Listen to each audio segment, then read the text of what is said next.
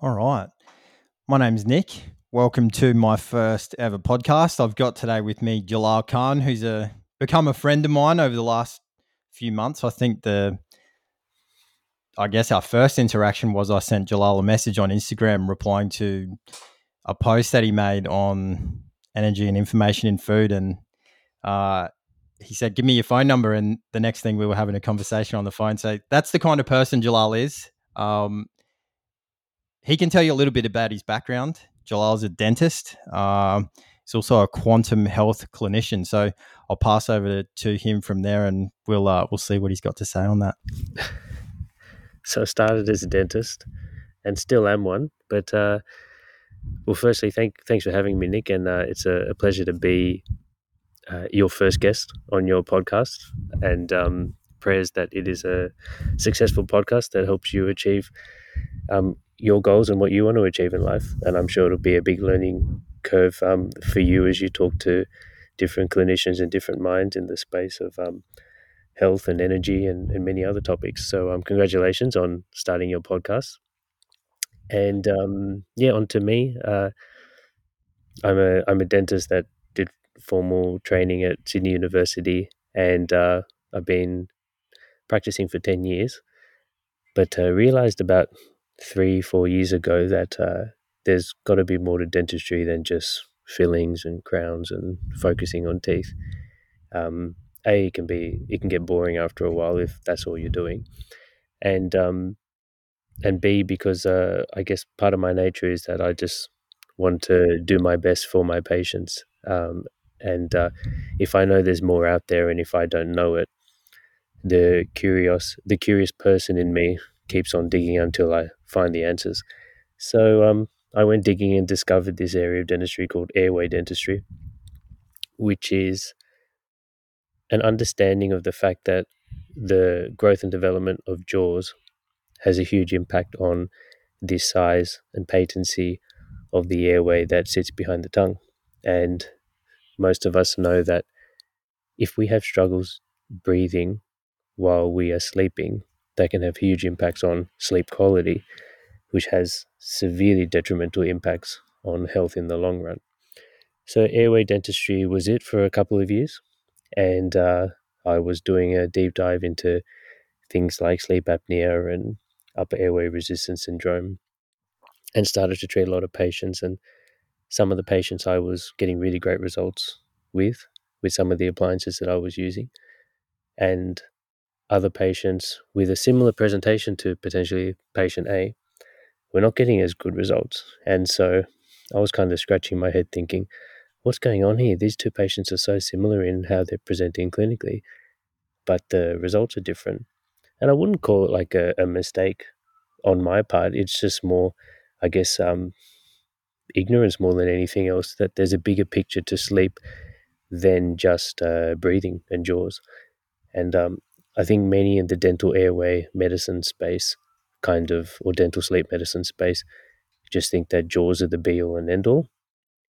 And no doubt they have an important role to play, but there's a much bigger there's a much bigger factor to, to sleep than just jaws and breathing. And um, that is light and mitochondrial health and hormones and the way that we are living the lifestyle.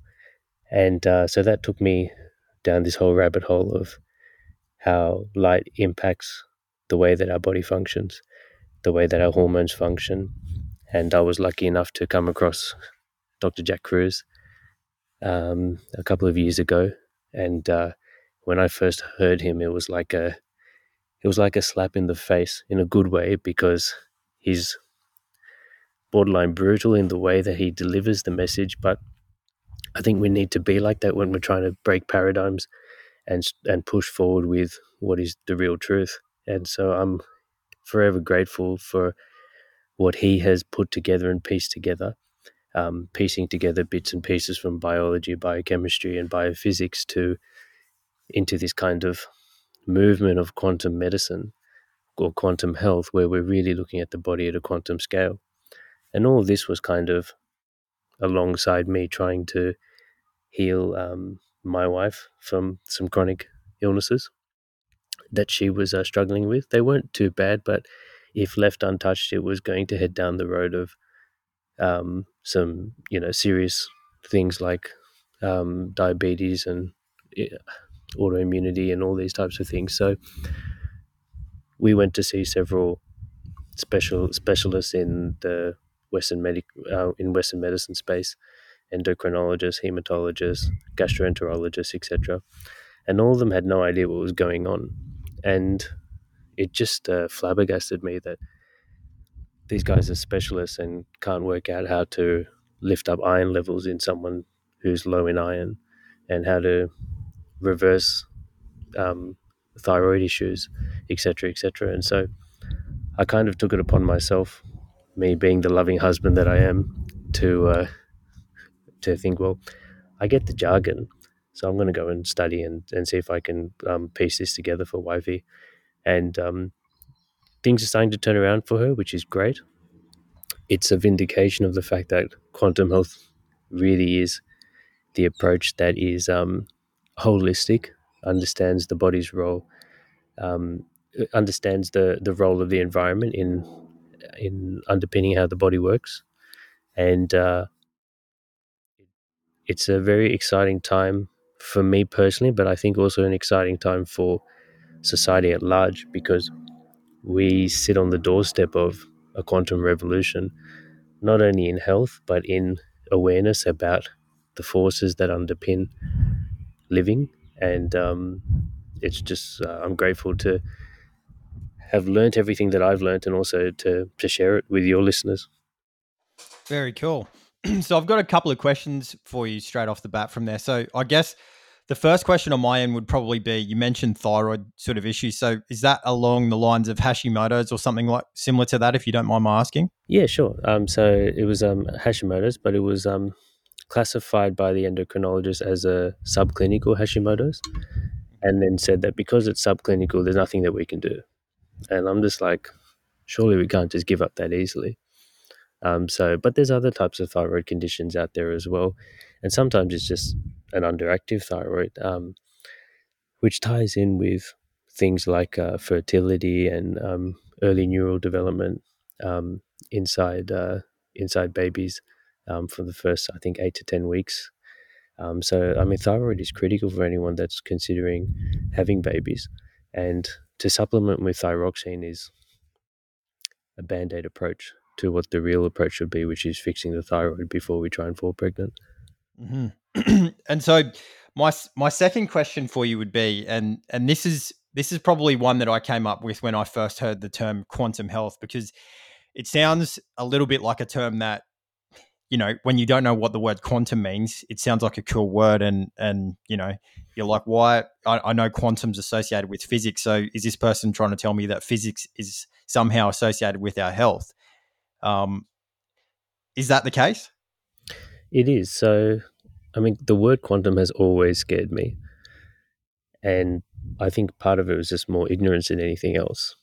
So I googled it, and the word quantum basically means the smallest unit of a system. And so when we're talking about quantum physics, we're talking about the physics of how the smallest units of systems behave. And um, we're dealing with matter. You and I are matter. And so that matter is made up of electrons and protons. And so electrons and protons are the smallest, well, they're not the smallest, but they're like some of the smallest units in our systems. We won't, we, we won't go into technicalities of other different types of particles, etc. But we'll keep it simple. So electrons and protons, the smallest units of matter inside of us, and uh, the light environment that we expose our bodies to changes how those electrons and protons behave. And so, quantum health is really understanding the biophysics that underpins all of the biochemistry and biology that happens inside our body and it's it's tough. I mean, like most doctors and health practitioners have spent you know five, seven, ten years learning, and they've all been learning in the biochemistry stage of, of thinking, which is termed reductionist by quantum health clinicians. Um, and the reason it's reductionist is because it's kind of just uh, sticking to kind of a narrow-minded approach to health and not understanding the big picture. Which is, I mean, we've spoken about this in the past, um, but we can touch on it soon if you want. Things like um, just the fractal nature of the universe and energy and information flows and how that's happening at all levels. Mm-hmm.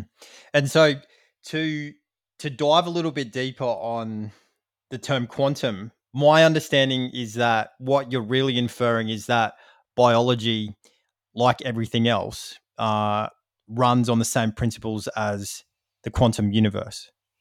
Correct. Spot on. Yeah. And so what you're saying is why would we separate physics from biology? That's the that's the question. The answer is is that we've done that because it's easy to separate the sciences and the and the medical specialties into different specializations without each of the specializations and disciplines talking to each other.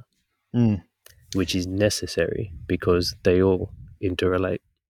Mm-hmm. And so that's kind of a, a, a gripe that I've always had, or or since I've been practicing what I do. Um, and you know, my understanding is that a a physio or a personal trainer shouldn't offer dietary advice or specific dietary advice to uh, a client. And my understanding is also that tissue is made from collagen and water. And so how can how can you rejuvenate damaged tissue without the consumption of collagen and water?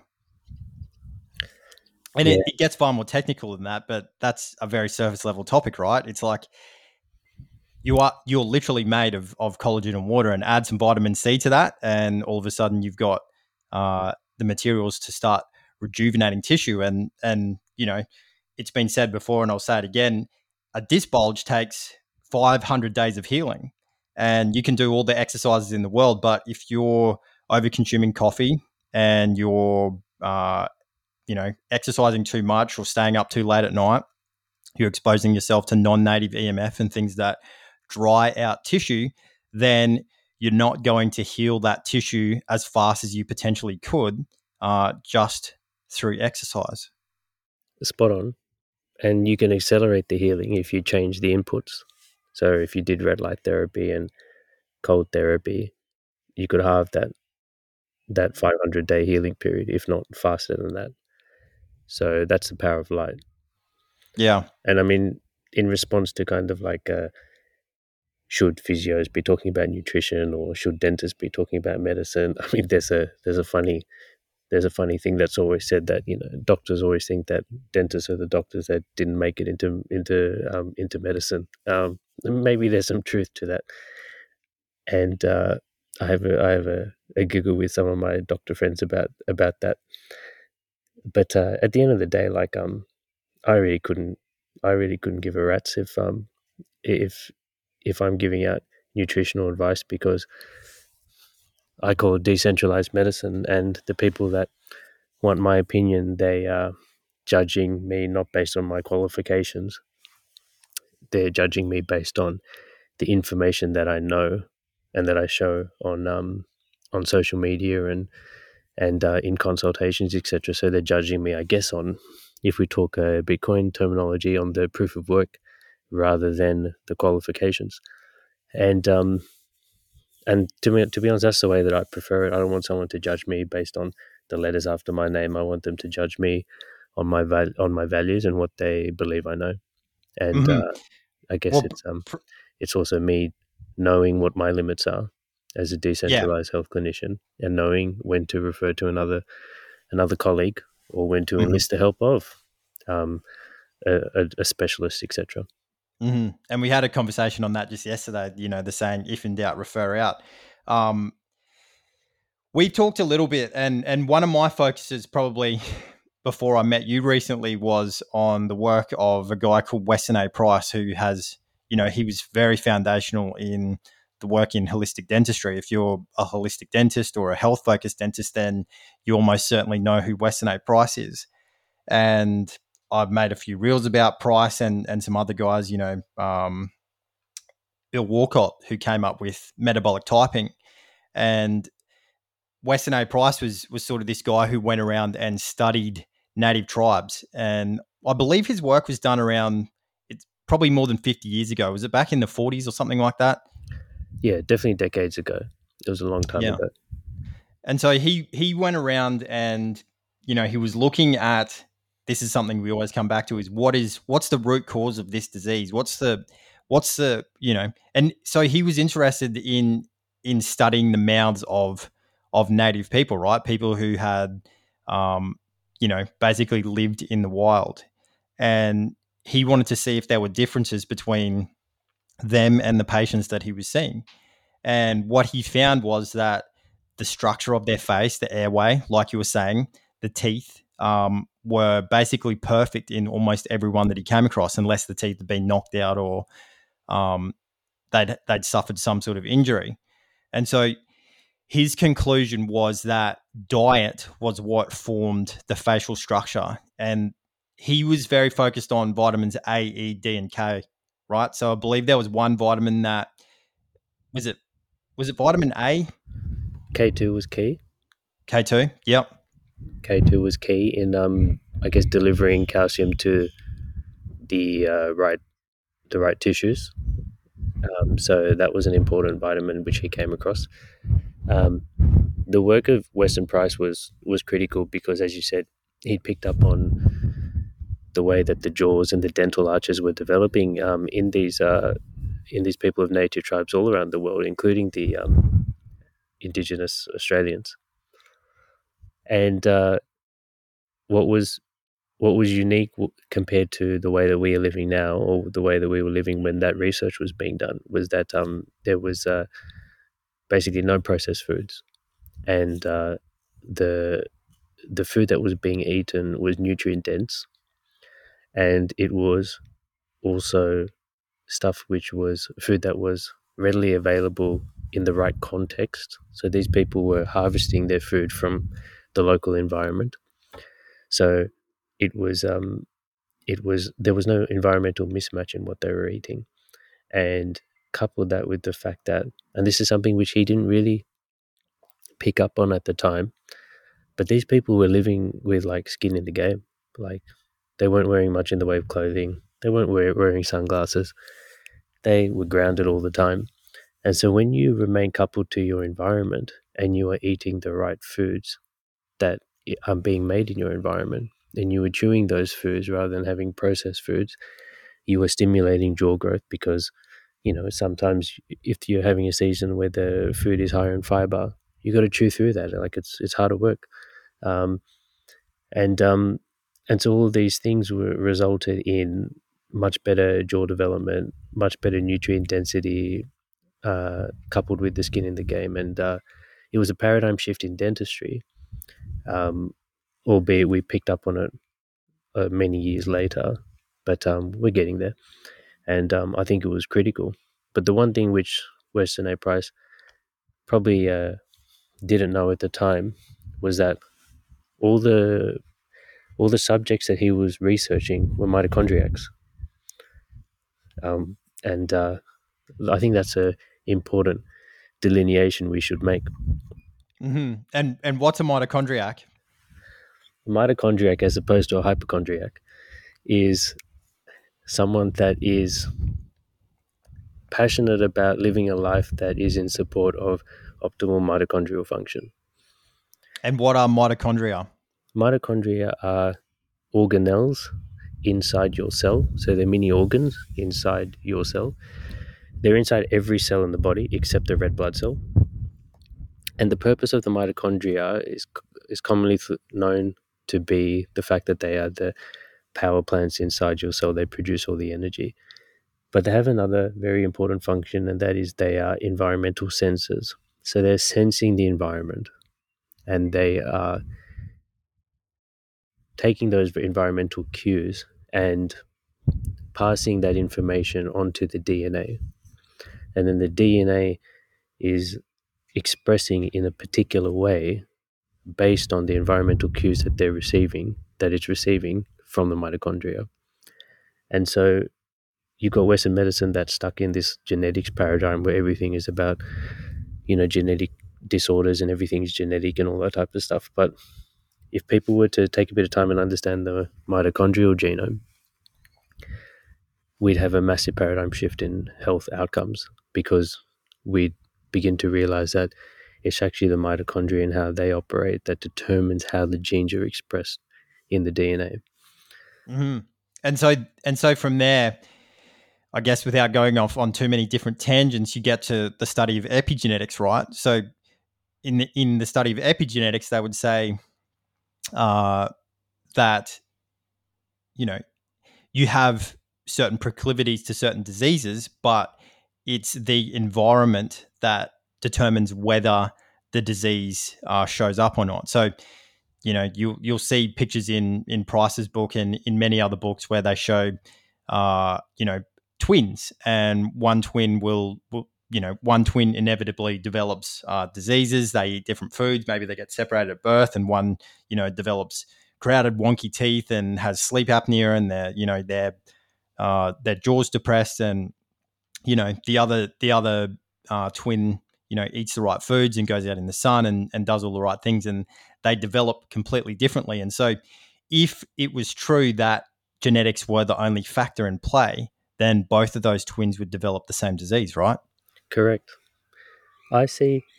I see the genetics excuse as a cop out. Um, I mean, no doubt there are some genetic disorders out there which are purely genetic um, mm-hmm. due to gene mutations. But to me, like by and large, most of us who are saying genetics is the reason behind my methylation issues or whatever, whatever it is, it's a victim mindset where they're just, um, I guess, accepting their fate and uh, mitochondriacs do not have a victim mindset.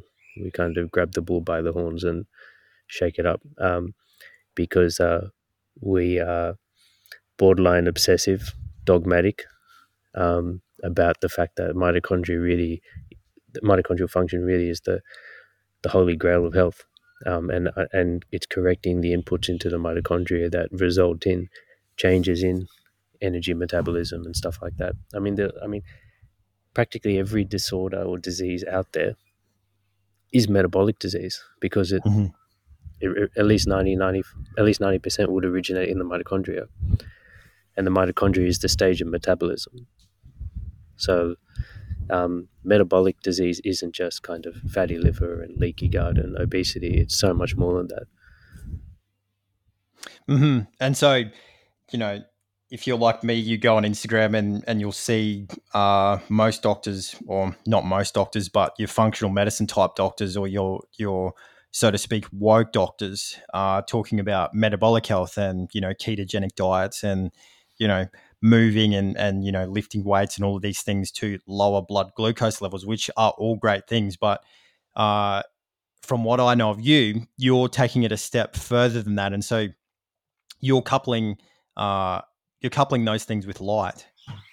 Yeah, I mean, I, I find it ironic that there are the health gurus out there that are talking about blood glucose monitoring, but they're they're recording on Instagram in in blue light, and so they're not, and so they possibly don't know that blue light increases blood glucose and blood insulin. Um, so it's just something small like that, which uh, just shows the the different scale that um, those in the quantum health space look at because light underpins everything. Everything on this planet has grown under the force of light from the sun. And so to break that down for people, so we're tracing we're tracing it back to the start, right, or back to the beginning. We're saying what's at the root, and we're, we're saying most people are stuck at food, and and food was a big breakthrough for a long time because you know, food was we we weren't exposed to artificial light or non-native EMFs, and so food was the the huge paradigm shift where everyone started to realize, hey, my diet is the the missing link, and what guys like you and Dr. Jack Kruse are starting to say and have been saying for a long time is that, uh, you know, where we're still facing a lot of these issues, and a, a, lot of people have changed their diet and they've changed their lifestyle, and yet they're still suffering from the same diseases, and there are even new diseases popping up. Yeah, so a hundred years ago, f- food is medicine was an axiomatic truth. Um, then what happened was we started to create artificial light, So in 1879, there was the um, the first uh, artificial light bulb, um, which was an incandescent, which isn't too bad compared to what we're living under right now. Why would an incandescent be better? Because it's got more red light in it compared to what we're living under right now. And, and so, and so to go, to go from the beginning, sun we would call sunlight full spectrum light. Correct. And so that has combinations of red, blue, purple, and every color in the solar spectrum, right? Correct. And it's and also so, got light that we can't see in the ultraviolet and infrared ranges. Okay. And so it's when we get overly exposed to certain spectrums and underexposed to other spectrums that we start to see disease show up. Spot on. So we're designed to be exposed to the full solar spectrum, not just one or two frequencies. And so what we're living under right now is primarily blue light. And Which so is why you're outside without your shirt on right now, right? Exactly. Although there's nothing to show off, just a bit of melanin, nothing else really. Um, but uh, we're living under fake light. Um, it's in the ceilings, it's in our screens, it's in our smartwatches, it's on trains, um, it's everywhere. And what it's doing to us is it's actually destroying our body's sense of time because we sense time of the blue light in the sun.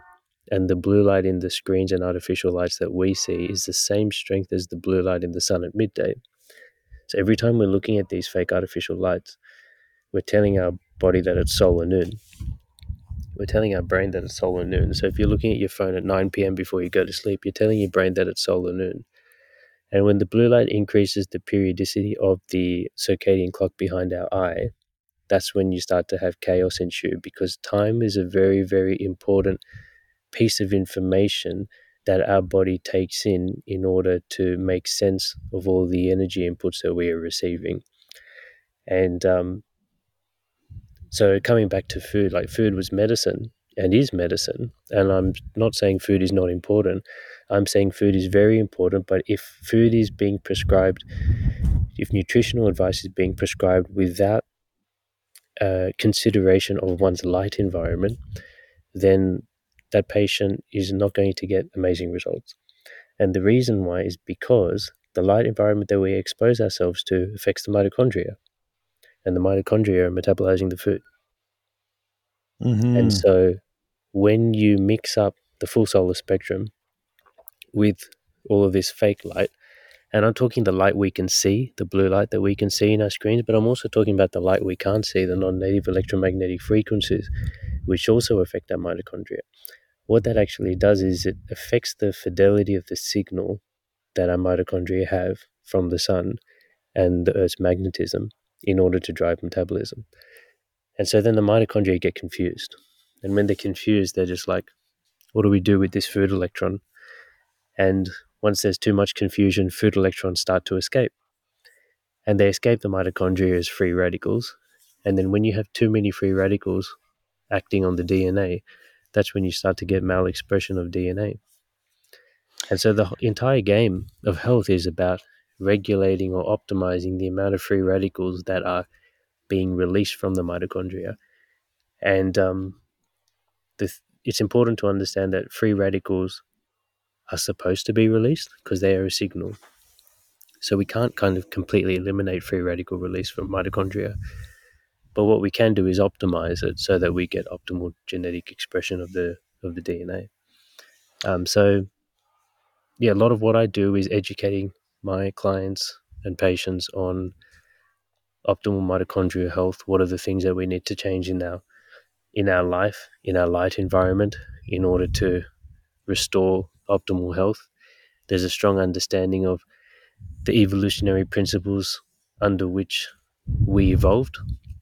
Because if we want to try and fix someone that is de evolving, we need to then understand how we evolved in the first place.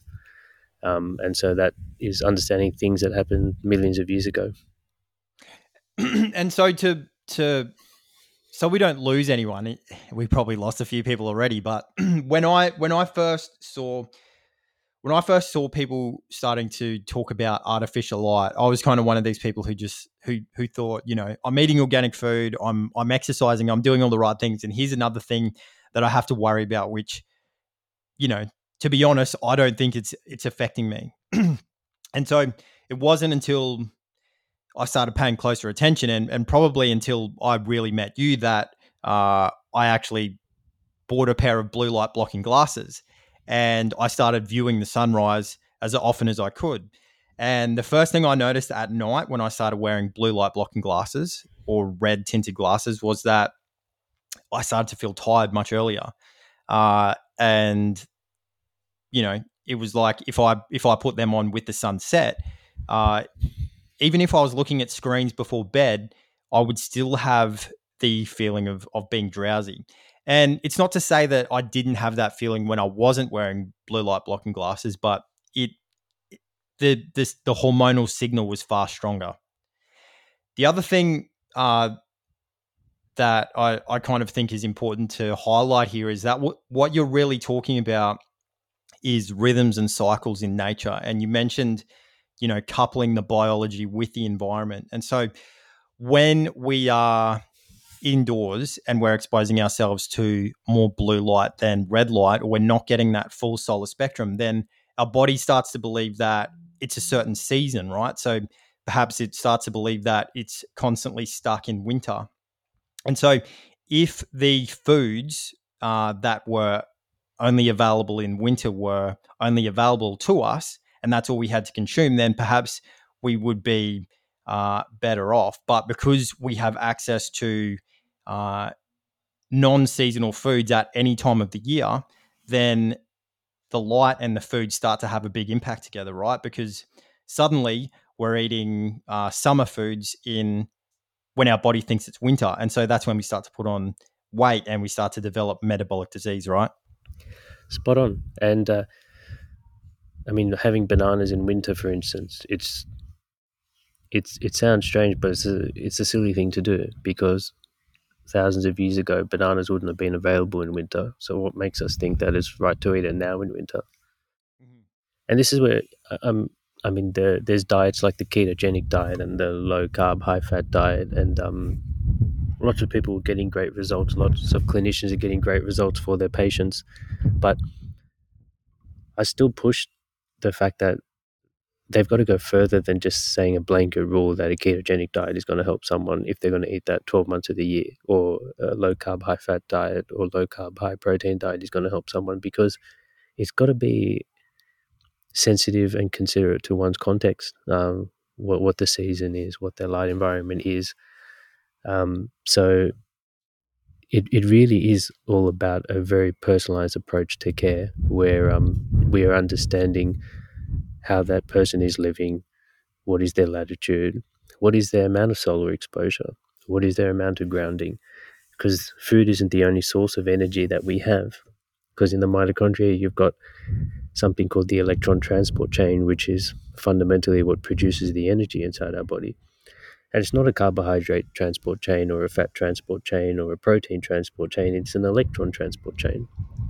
And so we have all of these cycles inside our body, like the TCA cycle and other things, which are breaking food down into electrons. And electrons are the input into the mitochondrial engine that produces energy.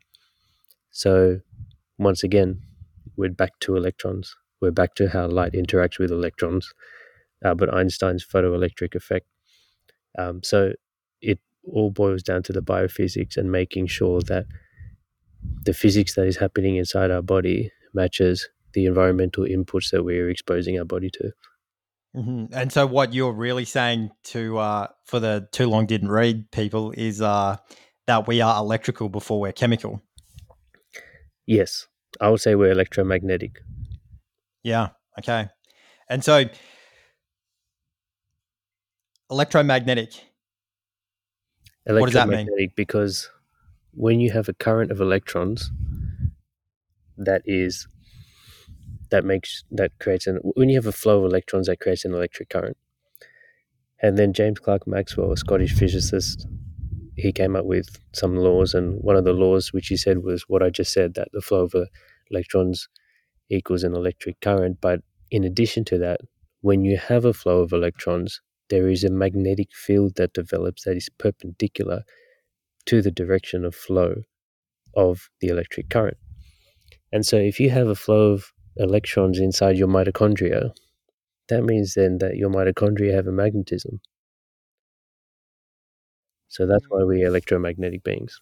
Your heart. And so it's kind mag- of like a, a, a cross stitch, if you'd imagine that. So electricity is flowing in this way, and magnet or magneticism is flowing downwards. Yeah. So you've got electrons flowing one way, and you've got a magnetic field, which is emerging out of it perpendicular. And so, like your heart has a magnetic field which can be measured 22 feet away from you.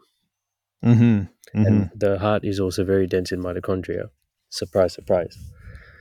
And so, this is why some people are more magnetic than others because mm-hmm. the mitochondrial health of their heart is better. Yeah, and and so what you're really alluding to there is why uh, why we're drawn to certain people. Exactly. Yeah, and uh, what I would say from that is that you're probably drawn to the healthiest people, right? The healthiest people, uh, or, or the most energetic people have that internal energy that people are unconsciously attracted to.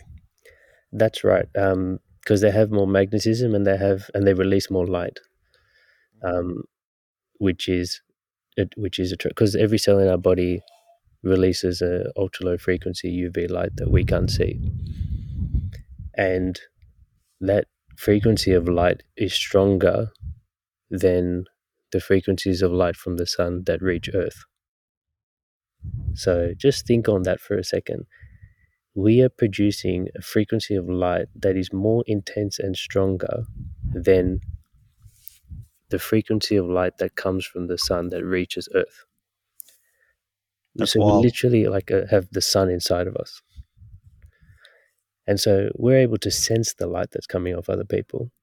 And that's another reason why we are either drawn or repulsed from other people.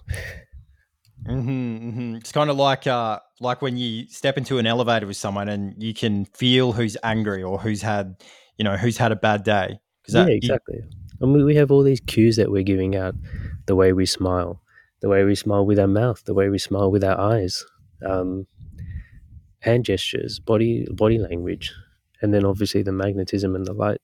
And this is why the quantum space is just so beautiful because you, you, you start to look at life in a completely different lens because you're not looking at it in a physical way because you're realizing that everything you see is electrons and protons.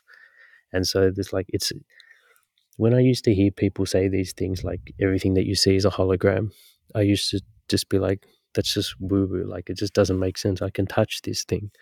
But the more I learn about the quantum realm, the more I realize that everything really is a hologram and you can you can change what you see in your physical reality just based on the the frequencies that you were thinking at and the frequencies that you were feeling at, um, and uh, that all boils down to vibrations. And the easiest way to change that is to to change the light that you expose yourself to, because every time a photon of light hits you, it makes proteins and molecules inside your body oscillate at a particular vibration that is your vibe.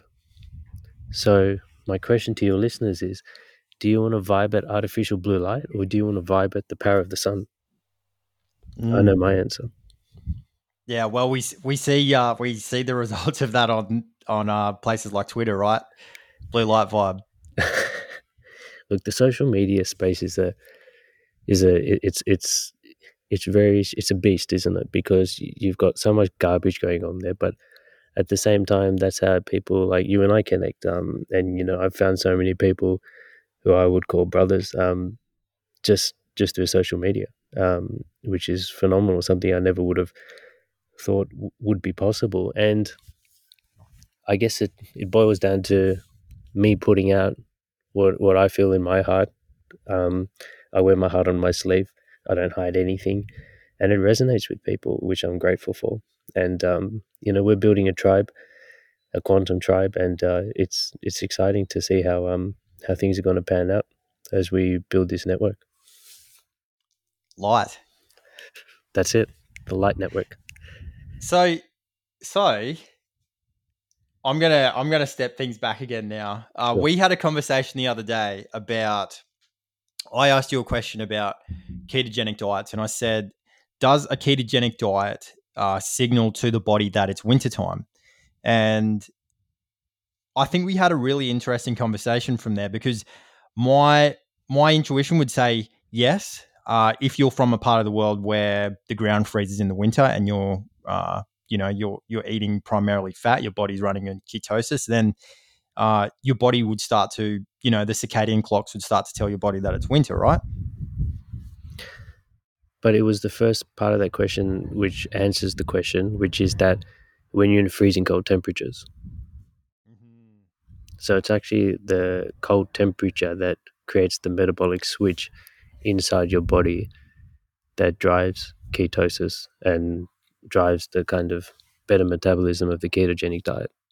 So we're we're initially talking about circadian switches here, right? So we've got uh, light, which is one circadian switch. We've got temperature, which is another one, which is stronger than light. And do we have a third one? Um, I think there's others like uh, magnetism Movement. as well. Yep. Um, magnetism is an important one. So these are all circadian Zeitgebers mm-hmm. or circadian switches. Um, the most powerful one that actually trumps light is is cold temperature, mm-hmm. which is why you know ice baths first thing in the morning or face dunks are really good at uh, helping someone restore their circadian rhythm. Mm-hmm. So the ketogenic diet is definitely part of living in winter, but the circadian switch for metabolism is not the diet itself, but the temperature of the environment. Mm-hmm. And so from there, we talked about uh, mitochondrial density in certain parts of the body. And so when you are exposed to cold, you are creating more brown fat, which is denser in mitochondria than white fat, right? Yes. And so from there, we see people like Sherpas, which are, for people who aren't aware, you know, Sherpas are those people who who live around you know places like Mount Everest and you know high altitude. White, yeah, high altitude people, and so uh, you know rich white people will go there with all of their backpacks and and all of their gear and all of their all of their uh, you know warm weather clothes or cold weather clothes, I should say, and then they'll pay the Sherpas to trek them up the mountain. And so these small people who probably don't weigh too much, who are very dense in brown fat, pretty much only eat butter on their way up, right? Correct. And so the theory from there is that those people have more internal energy. They're producing more energy because of the diet, firstly, mm-hmm. because we produce more ATP and more water when we are from one mole of fat compared to one mole of glucose. Mm-hmm. And uh, the temperature is such that it increases the release of infrared light from our mitochondria. And then the infrared light charge separates water. That's another whole topic which we might open up if you want. Um, yeah, we, we can do that. So on on the topic of red light, we would say that cold thermogenesis uh, initiates the production of red light within the body, which Correct. or infrared light, which is warming. Infrared light is warming like the sunlight. Yes. And then so we would say that those people have a greater capacity to warm themselves from the inside. Correct.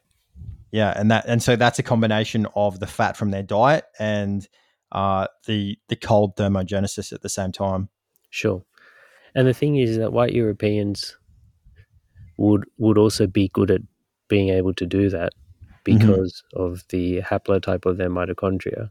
Think of your haplotype as like there's different types of mitochondria, just like there's different types of skin complexions. Um, so they would be good at uncoupling their mitochondria to produce infrared light. It's just that have they destroyed that capability um, because of the fake environments that they are living in? Because the winters are warm and the summers are cold. Mm-hmm. And so what what we're I guess what we're kind of alluding to there is eating a ketogenic diet for years on end is probably not the healthiest choice, even though you might be told that, you know, everything is metabolic disease now and a ketogenic diet is the best way to stay away from uh, developing metabolic disease. If you're coupling yourself with your environment, then you should be healthy enough to have carbohydrates when the sun's out and to eat, uh, you know, basically as you please. Exactly, exactly. So I mean, the the way to live is to you know be able to pick your fruit and veggies off the local tree, and and um, yeah, fats and proteins are locally sourced as well. The tricky part is is that I mean, we are now living in a world where things like that are so much more difficult because we're all so busy and you know we've got we've got financial responsibilities and um, before we would have a village that would help us raise our children. You know the children would have cousins and aunts and uncles and we'd be living in tribes. But now you've got two parents raising children. And raising children isn't a two-man job. It's it's a village job. And so parents are overwhelmed and rightfully so because they're doing the work of multiple adults. And we've got both parents more often than not are either working or, or one's working and the other one's busy um, as a as a housewife and I mean that's that's the hardest job in the world and the most underpaid. Um, Yeah. So salute and shout out to all mothers listening. We love you. But We um, do. but uh, so like the way the society is being constructed has is such that it's just it's so hard to live according to these quantum and circadian principles and that's not a cop out and it's just that's just a fact. And so we have to change our choices because hmm the the choices are do we live in big cities which are expensive to live in? So then we have to slave away making ends meet and then not have time to raise our children not have time to eat healthy produce. And we slave away so that we can set up our children so that they can slave away for their children or do we regain our sovereignty and build communities which are self-sufficient? And hmm um, don't need to worry about remaining in the slave game because we're self-sufficient. So like it's a i mean all these things are you know topics of conversation that i regularly have with with my close friends because we're trying to nut out how this looks and how we can make this work and how to find that fine balance between um, living in the real world so to speak but also at the same time living in a healthy quantum circadian way hmm Yeah, and and it's it's a conversation that we've had, and and I guess having my background, one of the things that I I I have said is uh is it also comes back to belief systems, right? And so it's it's one thing to get light, and it's another thing to make the choice to get light or to eat healthy food or to do whatever you believe that you need to do to live the life that you want to live. And right now, uh, I've made posts about this before. Our our society is one based on uh, consumerism and materialism, and so both mother and father in the family have to work to uh, to consume all the material things that they believe will make them happy, and yet we're getting sicker at the same time. Spot on We're we're less content. We have uh, you know less of the we have more of the material stuff that we want and less of the uh, the things that make us actually content and happy. That's because the things that make us content and happy are hard to measure. They're hard to describe. You, you can't even Mhm. use any language to describe them.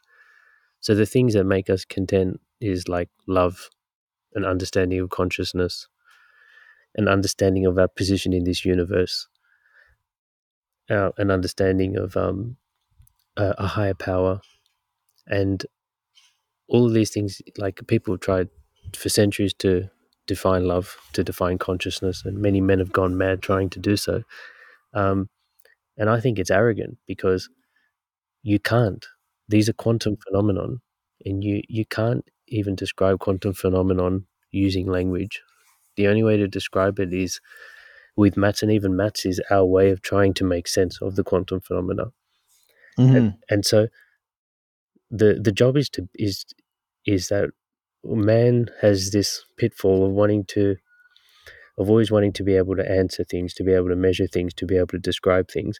And so when they can't describe love and consciousness, they're going to gravitate towards things that they can describe, that they can see, touch, feel. And those are the material things. And so Mhm. what we have is this low gravitation towards consumerism because it satiates our need for uh, being able to answer questions because we're going to gravitate away from the questions that we can't answer. Um, and this is where uh, things like faith and understanding of nature and the quantum realm really helped me re- get released from the consumerism trap because I really began to realize that um, all of this doesn't matter and that what really matters is how we look after our soul while we're on this planet because our body is just a vessel carrying the Mhm. soul and um, how can we shape and cu- curate and nourish the souls of our children so that they can have a good time on earth and we can Mhm. just be rather than um, be consistently you know treading water so to speak Yeah, that's uh that's soul sucking. I've I've I've actually heard it said that, you know, in tribal times they you know, they again, a guy like Weston A. Price or, or someone similar studied native tribes and they found that those people could basically do all of the work that they needed to do uh, to sustain themselves in four to five hours for the day. And the rest of the time they would spend in their leisure or playing with the kids or, you know, making things, uh, crafts, things like that. And so, you know, how much of our time do we have to devote to things like that now when uh, we're caught in this paradigm? That's right. We don't have time to nourish our souls, do we?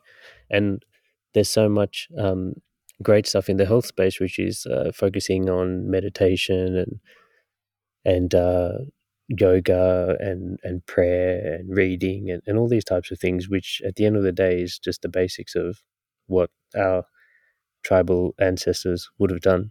They would have just Mhm. been chilling on a hammock, or maybe not a hammock, but you know, just chilling in the sun, grounded, um, chewing on a few berries. Um, yeah, yeah, yeah. would have been a good time. Yep. I was born Uh, a few I w- thousand years too late. I think uh, one of the things that I focused on, and I still focus on very heavily, is the uh, the autonomic nervous system, right? So the sympathetic and parasympathetic, or the fight or flight, first rest and digest.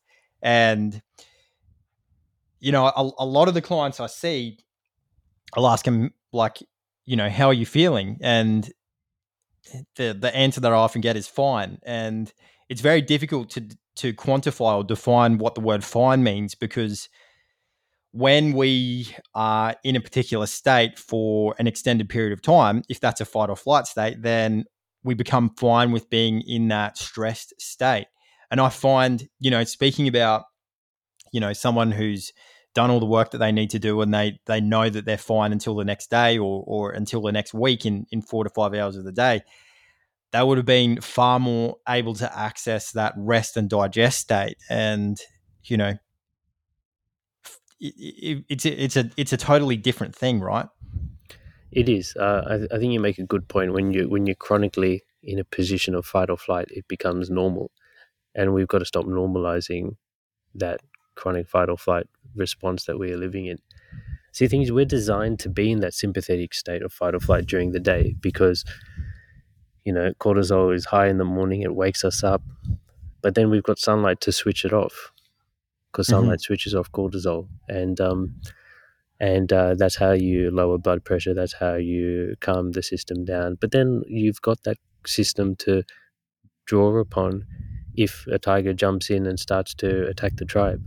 Um, so we've got cortisol for a reason. We just kind of have it chronically activated and the lives that we are living are chronically activating cortisol. And what it does is is that it steals away um, the precursor to cortisol, which is pregnenolone. So then pregnenolone never gets to form the sex steroid hormones, and it's always directed towards cortisol. Um, and so that, that's how we start to have fertility issues. Um, and so that's the that's the concept of pregnenolone steal. correct. Yeah. So cholesterol gets converted into pregnenolone, and pregnenolone then has a fork in the road. It can either form cortisol or it can form the sex steroid hormones, which are like your estrogen, progesterone, testosterone, etc. Um, vitamin D also is in that pathway. So when we are chronically stressed, we're always driving towards cortisol, and we are then stealing away from the production of sex steroid hormones. So this is um, this is all the hormone dysregulation that we're seeing these days and the infertility epidemic. Chuck Mhm. in estrogenics, you know, a, a few microplastics here and there, a bit of um, herbicides like uh, I think it's atrazine, and Mhm. um, which is not as well known as glyphosate, but pretty estrogenic.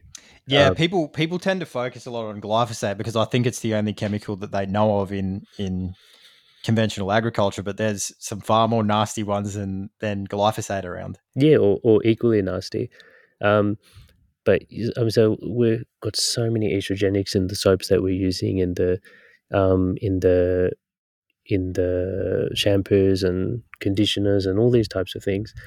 Um, it's in medications, it's in food. Soy's full of it, and that's how you create a you, you create a society of men who are deficient in testosterone because a they're chronically stressed, b they're full of estrogen. Um, in addition to that, they're they're not working out. They're not doing manly things that they need to be doing, like moving, like um, fighting and and and and protecting their tribe, so to speak. And there's ways to do that which are not necessarily physical. They can still give you that testos- testosterone um, boost. Um, so yeah, it's a all of this ties into what we're seeing in society these days. Hmm all of And- the light uh, environment, all of the um, all of the the inputs that we're receiving from processed cleaning agents, from processed foods, it's all affecting our hormones. The light, um, the, the the light is huge. The, the the way that it destroys dopamine inside our eye and inside our brain is phenomenal. And when you have a lack of dopamine, you have a lack of motivation and drive and curiosity in your frontal lobe. This reduces executive function. So then you have people that are less curious, they're not asking questions. Even if you give them truth on a silver platter, they still can't see it. They still can't see the forest from the trees because they're so low on dopamine. And I personally experienced a huge change in my executive and cognitive function as I've improved my light environment. And it's so liberating and so exciting. And I just want other people to experience what I have experienced and what I am experiencing. Well, that's the thing about being a healthy person and becoming healthy, right? We were talking before about uh, exuding light or, or being that person that other people are attracted to. And not only does that happen, but you also want to share what you've learned with other people because you want other people to to share your experience. You want to lift other people up, right? Yeah, I want other people to be the best versions of themselves, not for me, for themselves, for society. Mm-hmm. because when you have when you have a society where each person is acting autonomously but for the betterment of society that's what you call a coherent society and it's similar to the concept of quantum coherence that we have inside our bodies where i mean the definition of quantum coherence in my mind is where every cell is acting autonomously whether it's autophagy cell repair apoptosis programmed cell death cells will make those decisions for themselves based on what is the best thing for the organism or for the tissue. Mm-hmm. And so that concept of quantum coherence has to extend away from biology and up into just the level of society as well. And these, um, you know, the fractal nature of the universe is such that everything that is happening at the smaller scale can happen and should happen at the bigger scale and vice versa. And so if we want to turn things around as a society and improve health outcomes, improve the health system, and um, improve executive functioning in society, make a, a better life and a better world for our children, we need to make these fundamental changes at the small scale inside of us and then let that radiate out. hmm I I've often harped on about uh, the state of our society, and particularly men in society at the moment. And you know, like you said before, the the testosterone levels have fallen by fifty percent, and you know, women are having infertility issues, and you know, they're happy to go and spend thirty or forty or fifty thousand dollars at an IVF clinic, but all of a sudden, if it's about lifestyle change, things start to get too expensive. And I guess it's I guess there's two things that come up there because there's a, a promise uh, that you you believe that you will receive results when you pay that sort of money, especially to a medical practitioner. Uh, and there's an instant gratification associated with uh, not having to make the change. I think so. Like the instant gratification typifies the nature of society. We want everything yesterday, and we don't want to work or grind for it. Um, so that concept of delayed gratification, a lower time preference, it's not there. The my concern with the way that we are dealing with infertility right now is that we are we've got a band-aid approach which is working people are falling pregnant people are having babies ivf and whatever other methods there are out there but aside from it being expensive, the problem is is that it doesn't deal with the underlying cause of why mm-hmm. the female may be infertile in the first place. If it's an inflammatory reason, then the mitochondria are not working. And that baby is going to receive suboptimal mitochondria from their mother. And so then that baby is going to have health outcomes decline earlier than what happened to their mother. Mm-hmm. And so this is how you start to have transgenerational epigenetics, where the environmental issues and toxic exposures that the mother was exposed to start to show up with disease earlier in the offspring. This is why our grandfathers and grandmothers, who probably were the first that were introduced to processed food and artificial light didn't get hammered too badly. Many of them are still living till 80, 90. And okay, I mean, there's chronic diseases that are setting in, but it's our parents who are getting hit worse. Mm-hmm. And we will be hit worse mm-hmm. unless we start to look at health from a quantum scale. And so, I mean, my big drive is is is for the children. That's what drives me. I push myself every day to learn as much as I can and raise awareness about the quantum approach to health so that I can help my children and I can help everyone else's children so that we can we can slowly step in the right di- direction towards um, reversing infertility issues for men and women and thereby optimizing the health outcomes for future generations. Yeah, and there's there's another thing about that where you know we're we're told now that our you know the average life expectancy is uh, the most it's ever been, and it's things are so great because we can expect to live so long. But if you look into the nitty gritty of those details, people aren't healthy when they're dying, and people are developing diseases far more early. And so someone who dies when they're in their mid 80s may have had four or five comorbidities since they were in their 40s. And so the quality of life is low for a much longer period of time. When you look even further into those statistics, you start to notice that people have always been living for, you know, since the beginning of time, people have been living into their 80s, 90s, even early hundreds, probably. And what you find is that what's really happened is that the contribution of uh, emergency medicine, so saving people when they're in accidents. Uh, what you also find is uh, infant mortality. Uh, that's a great thing that modern medicine has does has done is really uh, reduce the rates of infant mortality. but the other thing is uh, hygiene, sanitation. Um, building in sewage systems and and you know things to make life um, more sanitary and more hygienic are the main contributing factors to our average life expectancy increase, but the quality of life has significantly decreased. Um, 100%. So, like those measures that you mentioned, sanitation, etc., have gone a, a, long way towards improving life expectancy. Modern medicine saves lives. There's mm. no, there's no doubt about that.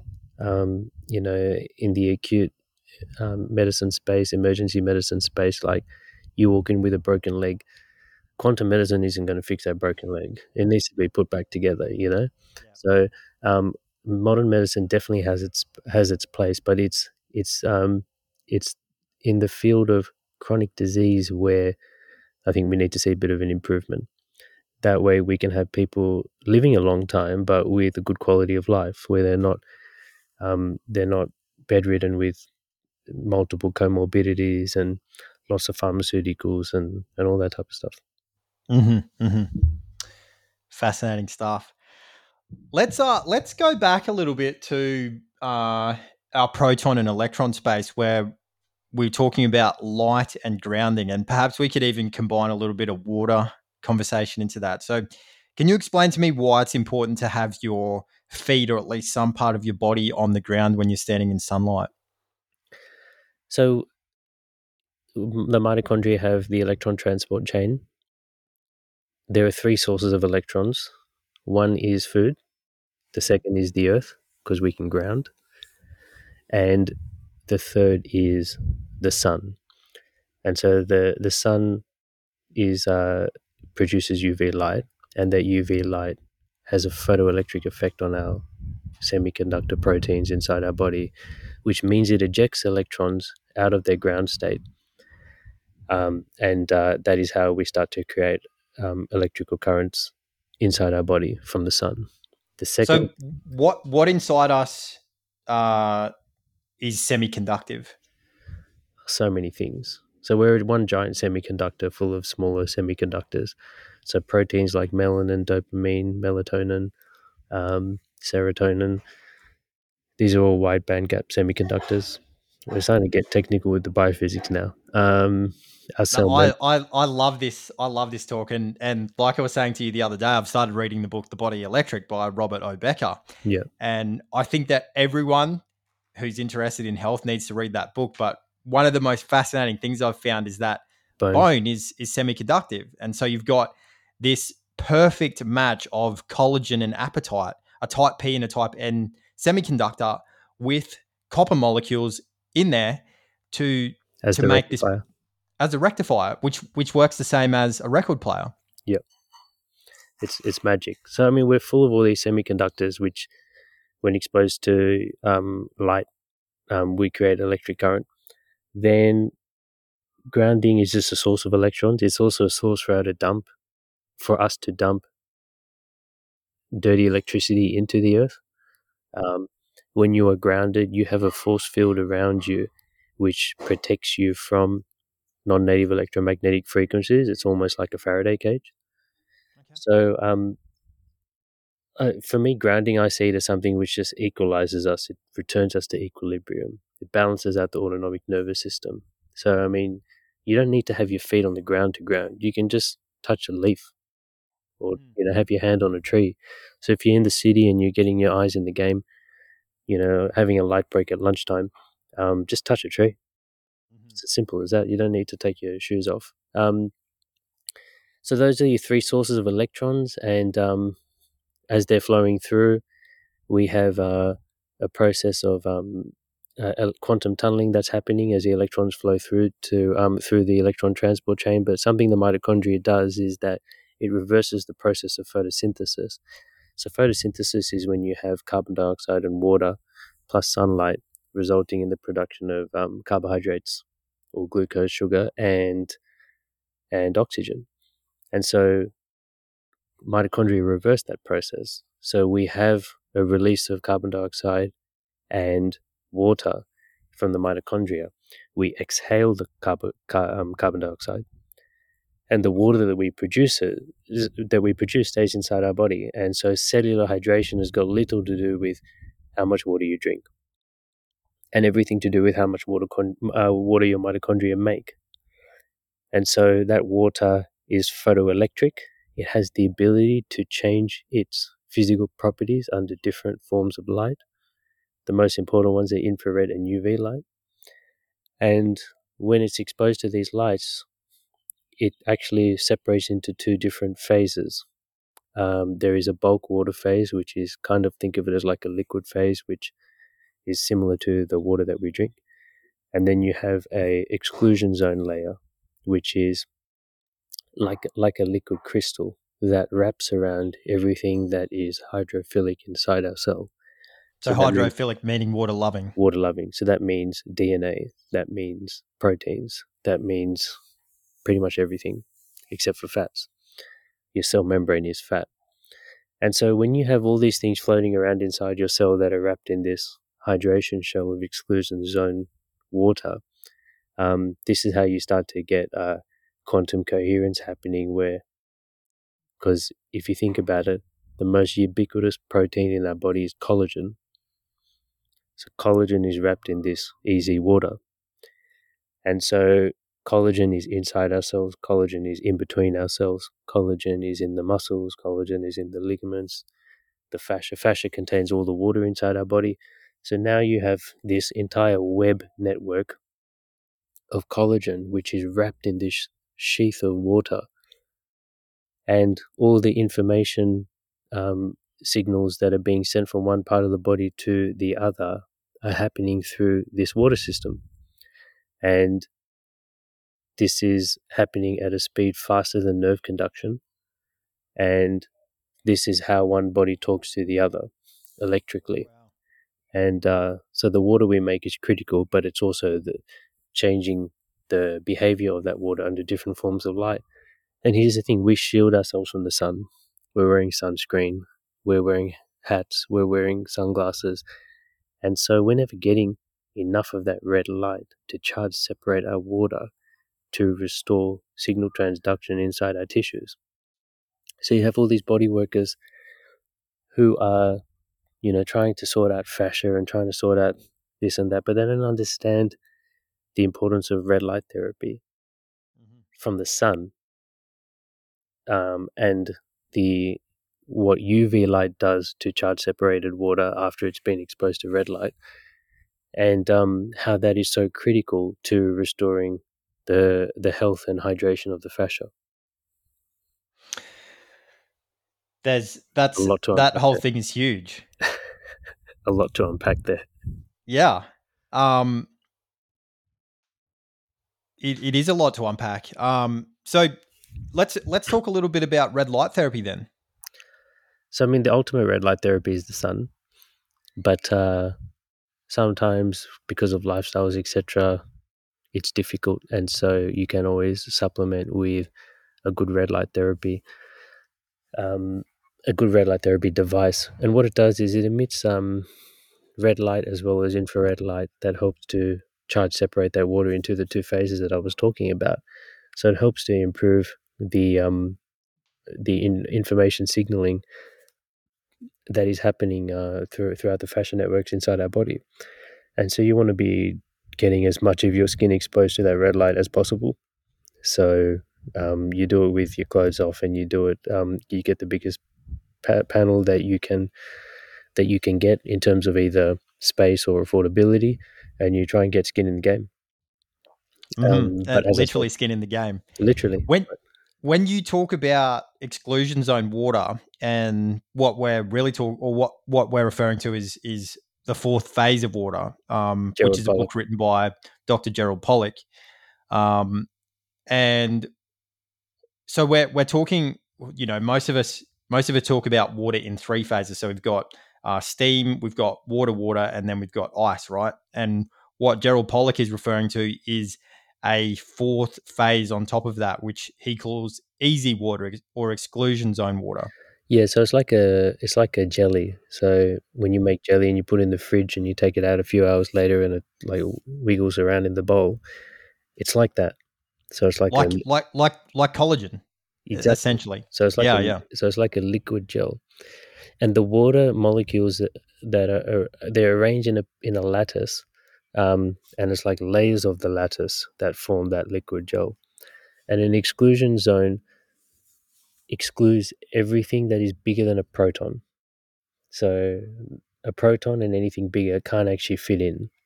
So mm-hmm. this is how you protect your proteins from heavy metals and stuff like that. There you go. That's an interesting topic. So detox is important, but if you improve your redox, which is the net negativity of your cells, then you will automatically start to detox. So it's always redox before detox. So redox is net negativity inside a cell. And how does that translate to water? Well, the liquid crystal gel that is a hydration cell exclusion zone water that wraps around these hydrophilic proteins, it is um, very electronegative. It's packed with electrons. And the other side, which is the bulk water, is um, packed with protons. And you want your proteins to be surrounded by a layer which is packed with electrons because all the protein chemistry, all of biochemistry is redox reactions, the passing of electrons from one protein to another. And so when you have the electrons readily available, that's how you improve the redox reactions that are happening inside your body. And then we go And so- to 300, the 30,000 foot view again. Um, you've got 100,000 biochemical reactions happening inside your cell every second, and they need to be timed to perfection. And that time is circadian timing because you want the products of the first reaction to become the reactants of the next reaction. And so that's why everything starts first with circadian signaling, fixing the circadian rhythm, and then starting to load up on electrons, stop the leaking of electrons, rah, right, right. And so, should does the body produce EZ water, and should we be concerned about uh, bringing more EZ water into our own bodies? I think uh, I think trying to drink easy water, I'm I just don't know enough to know about whether or not it would get wrecked in the gut, so to speak, um, before absorption. But I don't think there's a harm in having water which is infused with nature's frequencies. Um, so that could be, you know, spring water, analemma wand, something like that. Um, at the end of the day, our body produces the water. We just need to give it the signal to create EZ water, and that is from the sun. That is from red light therapy. And for those listeners that are have a how hung on and are still here right now, um, this EZ water is being made with infrared light. And remember, our mitochondria make infrared light. So when you increase mitochondrial production, increase mitochondrial uh, activity, then you are increasing the amount of infrared light that you yourself are making, which increases the charge separation of water, that increases the EZ water, etc. Very it cool. down to mitochondria. Certainly does. And so, if I was to do the too long didn't read version of that, it's it certainly is important to have your so. One of the things that I'm I'm always careful of uh, whenever I talk about sun exposure is that we're not talking about going out in the sunlight with no shirt on or no clothes on for hour, hours on end uh, before you've conditioned yourself to the sun or you know That's responsible before you have- exposure.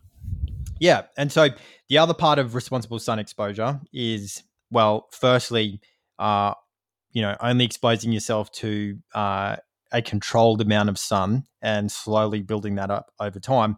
And the other part is making sure that some part of your body is connected to the ground or to a part to something that is connected to the ground. So, so- like, that's a good place to start for anyone that's kind of looking to change things up a little bit. And the other kind of, I would say, non negotiable is blocking blue light. Blocking blue light. Yes. And so it has been hypothesized that blue light, artificial blue light, and non native EMF, and it's probably more than a hypothesis now, actually contribute to certain forms of skin cancer. Um, there's statistics out there that say that outdoor workers actually have a lower incidence of skin cancer than indoor workers. Uh, and we know that even with the increased application of sunscreen, hats, sun protection, sunglasses, uh, melanoma rates and rates of skin cancer have continued to increase. Yep. Um, there's plenty of research out there to show now that uh, more sun exposure reduces uh, reduces you having comorbidities. Uh, so the more sun you get, the better. It's just doing it in a responsible way. The less sun you get, the more at risk you are of having several different types of cancers, including skin cancer.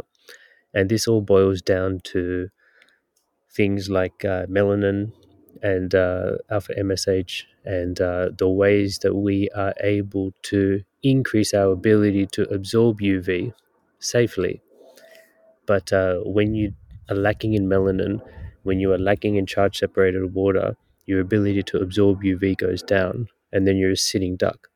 And what's happening is is that we have people that kind of get to work at 8:30 a.m. and they're in blue light all day. They pop out for lunchtime. Oh, the sun's too strong, and they've gone from zero to 100, and then that fuels the argument that the sun is dangerous and unhealthy because it's too strong. When in fact, like they haven't spent any time in the morning sun. They haven't built that uh, ability to handle the natural light. So now, so now we have a society who can handle all this artificial light but can't handle the sunlight and it's just like we've got it completely the wrong way around um, yeah. which is uh which is a concern. And uh i mean i do my best not to come out attacking all guns blazing but more come from a from a place of love which is like guys the sun's not that bad. Let me teach you how to use it. Um yes you've got to be responsible about it but it's not nearly as bad as what we've been led to believe mm-hmm. it's like it's like uh, you know a vegan who hasn't eaten meat for years. You you wouldn't go and eat three kilos of steak in a day. Spot on. Um, spot on. The the first thing that I, I was reminded of when I when I first put on my blue light blockers was I remember being a kid and I was at a at a Christmas party. I, I think it was a like a, a work function for for mum or dad, and you know there was these fluorescent lights on, and I remember just thinking like these are just like I could fall asleep right now, but I can't. And this alien light is just keeping me awake. And that was that was my first experience with wearing uh, blue light blocking glasses. And now that I wear them more often, it's it really is alien light. It is. It's is alien light, which uh, in some lights are even sh- have a stronger blue light lux than that of the sun at solar noon. Um, it's completely unnatural and it's it's destroying our dopamine, it's destroying our melatonin, it's destroying our sleep, it's it's uh, it's playing a role in increasing our risk of cancers, it's destroying our eyesight, it's destroying so many things. It's one of the like most little known. I mean, there's a lot of people that know that blue light is bad, but because they don't know why, they don't take it that seriously. And that's you know part of the job of quantum health clinicians to really break it down and try and make it as simple as possible that like it's like it's the easiest thing to change. But the thing is a lot of these lifestyle changes there you you have to be willing to look a little bit different you know? Um, yes. and uh, so i mean if we were at a wedding the other day my wife and i and i was wearing blue light blocking glasses. I was you know her and i were the only people in the room wearing blue light blocking glasses and there's like two three hundred people there I don't mind looking like looking a little bit silly. If anything, more people are coming up to me saying, "Oh, those glasses are cool," mm. um, and so we just have to be willing to be ourselves, willing to not be a common person. We need to be willing to be a limited edition one of one. Mm-hmm. And there's too many of us which are kind of wanting to fit in. I couldn't give a rat's about fitting in. I'm going to be me. Mm-hmm. And I encourage people to be themselves. Yeah, and and that's that's a, a real uh I guess a real differentiating factor. It's it's a sign of maturity and it's also a sign of of like internal strength, right? You you've developed a sense of, of self and and you've individuated enough in Jungian terms or psychological terms to be able to say, I can be my own person and not worry about what other people think of me. Yes. Provided that I'm not harming anyone else. Of course. Look, we always come from a place of love. Um, it's easier to do it when you have more dopamine in your brain and in mm. your eye. It's just way easier. And you do it less aggressively and you do it with more love when you have more dopamine and more serotonin in you. It's just a fact. So,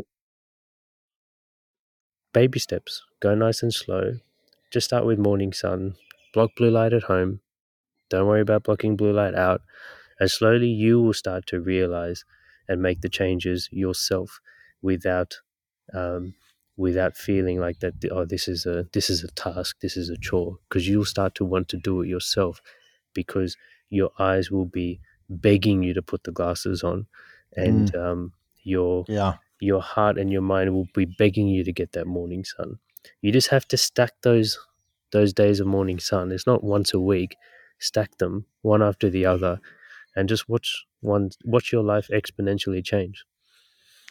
Is there any other advice that you would give to someone who uh, is struggling with low energy or you know has brain fog or, or any of those sort of conditions that you talked about? Look, um, there's there's lots of things that I could say. I think the number one thing is to uh, think about changing your light environment, and that starts with, as we've touched on, morning sun and blocking blue light. Just do those two things. Surround- so to to clarify for people, morning sun is important because it kickstarts the production of uh, melatonin, but it's also important to get in that low angle morning sunlight because it's less potent than the midday sun, which is more likely to cause you distress when you're first beginning, right? Yeah, like you can't look directly at the sun at solar noon because it's just way too strong, but you can look directly at the sun as soon as it breaks the horizon because it's got no UV. It's infrared, it's a bit of blue. It's safe to look directly at it. It's okay to look directly at it. Um, but you have to work towards that. Like your first morning, you shouldn't be looking directly at it. The ancient Egyptians used to spend an hour looking at the sun in the morning. We're not ancient Egyptians, are we? Because we've been bathing in artificial light. So just look 15 degrees off to the side of um, of uh, the direction of the sun, and start to build your ability to handle that morning sun. Um, and uh, yeah, so once you start to change your light environment, and um, then you need to start to think about who you are surrounding yourself with, because those people that you are surrounding yourself with, you're only as good as the kind of the five people around you. So, do you need to do a bit of an audit of your friends and family around you, your close ones? Um, I think that's super important. Um, and that's how, that's sometimes a hard conversation that you have to have with yourself more than anybody else. Um, you have to change your habits, and your habits are actually what form your identity. There's a book called Atomic Habits that touches on that. So, like, if you want to change who you are, you actually have to change what you are doing on a daily basis. Mm-hmm. And if you're not willing to change who, what you are doing on a daily basis, it means that you're not willing to change who you are. Um, so, I mean, those are like just a few pointers to to get people um, on a journey towards optimal health. It's it's not easy because there's like a massive web of disease causing things, and then once you try and jump outside and try and get healthy, there's an even bigger web of health advice out there, um, of which you know I'm part of that pack. Um, what separates the quantum health clinicians like myself from the allopathic Western medicine and the functional medicine it's because we look at electrons and protons and how light interacts with that, and everything happens under light. So that's a that's the way that we look at things. Um, if it's too much of a maze for you to make sense of, think about working with a quantum health clinician because um, we will go out of our way to help you because that's why we wake up every day. And where can people find you? Um, I have a website, k2calibre.com uh, which goes into my quantum health coaching. Um, I also am on Instagram and Twitter. My handle is K2 Calibre, so K2 C A L I B R E. Very good. And it is definitely worth a follow. I've said it before and I'll say it again. The kind of content that you produce is mind blowing and it really makes this sort of difficult stuff very easy to understand. So thank you for the content that you produce. No, it's an absolute pleasure. Glad to have um, connected with you over um, over some of that content, and um, it's